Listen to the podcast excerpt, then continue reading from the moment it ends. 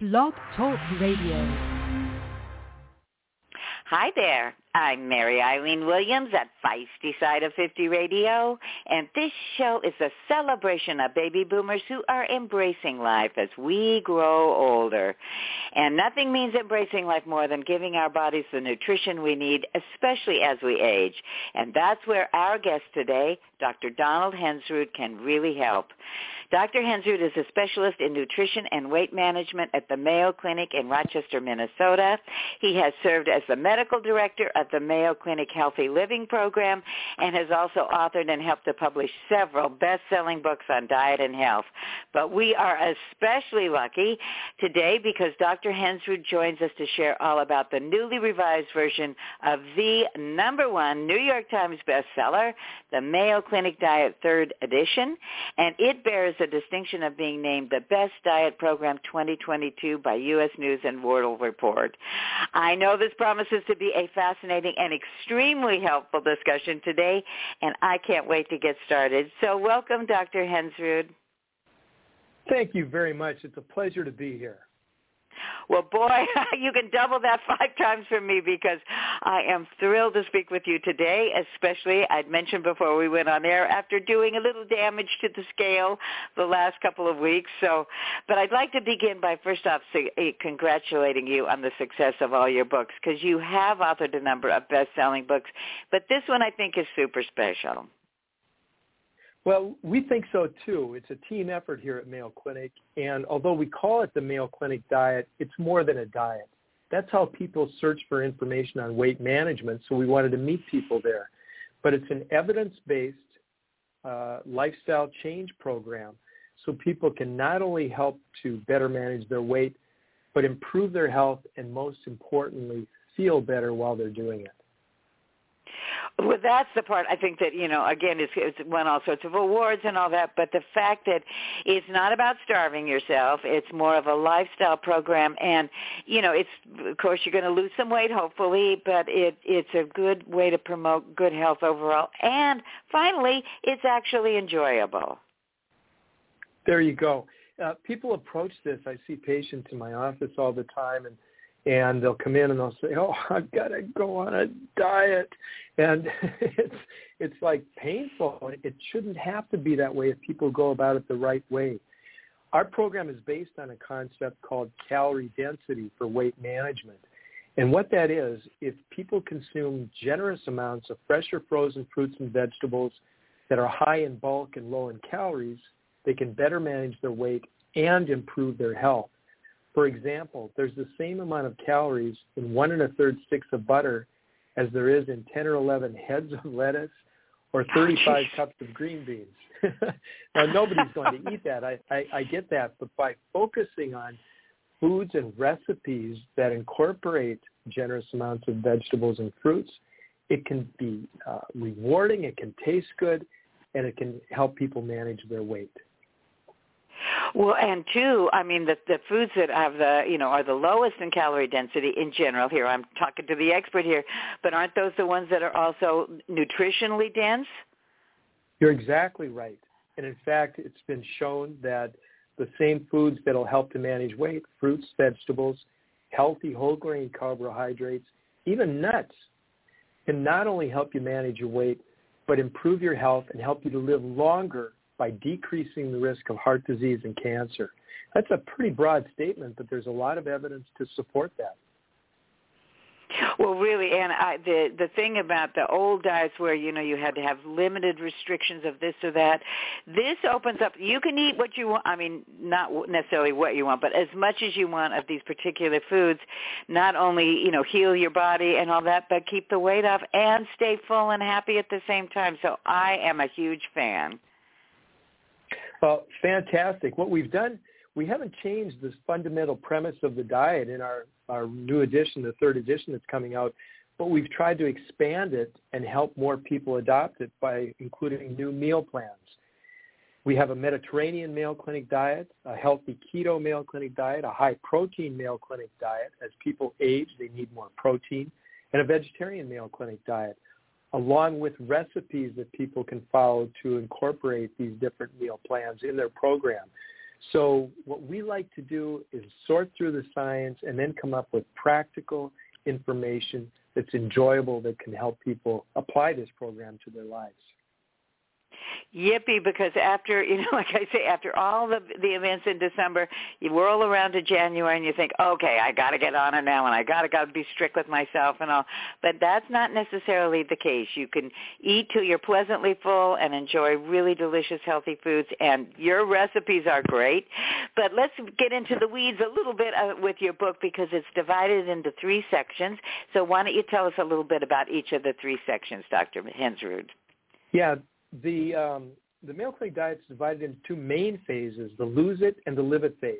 People want to lose weight quickly, and tomorrow isn't soon enough. So the lose it phase is a two-week jumpstart phase where people change habits suddenly. We throw the kitchen sink at people, but all of these habits are safe and effective in managing weight. People who completed our pilot program lost an average of six to 10 pounds in this two-week period. Now that's too fast long term, but short term and some of it's water weight, but it's getting used to new healthy lifestyle habits. And it's nothing complicated, not even counting calories. It's eating more fruits and vegetables, eating more whole grains, moving at least 30 minutes a day. The toughest habit for people to change was no eating while watching TV, and you can only watch as much TV as the amount of time you spend in physical activity. So that, that's a tough one. We're not telling people not to watch P, uh, TV, but just to be active if you're doing it don't mind it too much.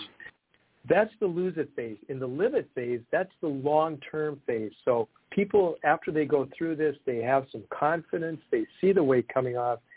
In the live it phase, they take those habits and turn them into long-term lifestyle changes by following some of the principles in the in the diet.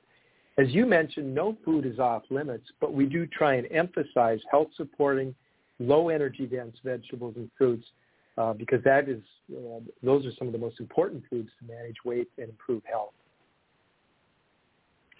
Well, and I, I just want to say again, the lose it phase, which as you say can, you know, uh, provide some challenges there. But once you do that, there's nothing like, you know, I've, I've been on a number of diets at my age and the ones where you lose half a pound a week, it's so hard to stick to those because, you know, you're at that initial phase. It's, but it's wonderful when you get a few pounds off, your clothes feel looser, and it provides a lot of motion, motivation to keep going into more the live it phase, as you put it.